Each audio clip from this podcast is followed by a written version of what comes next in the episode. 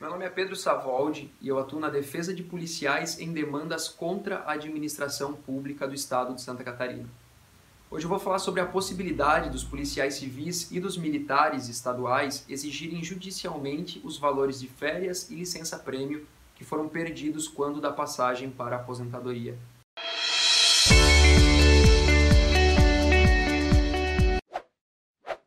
Os estatutos que definem os planos de carreira do Estado determinam que os servidores públicos não podem se aposentar enquanto tiverem períodos de férias ou de licença-prêmio em aberto.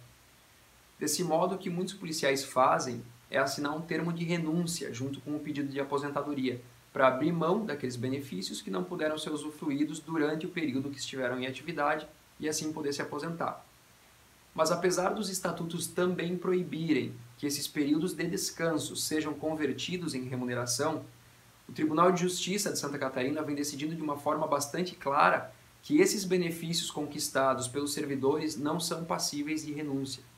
Ou seja, mesmo que haja um termo de renúncia, onde o servidor abra mão das férias e dos períodos de licença-prêmio, a administração pública é obrigada a indenizar os policiais pelo tempo de descanso que foi conquistado e não foi usufruído. Já que, na maioria das vezes, os policiais são impossibilitados de tirar esses períodos de férias e licença-prêmio por uma exigência do próprio Estado, que sofre com a falta de efetivo em diversas comarcas.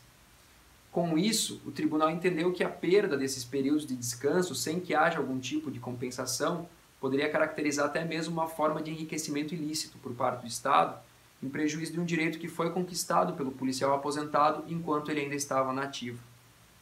Se você quer saber mais sobre esse assunto ou ficou com alguma dúvida, deixe seu recado aqui e não esqueça de nos acompanhar nas nossas redes sociais. Até o próximo vídeo.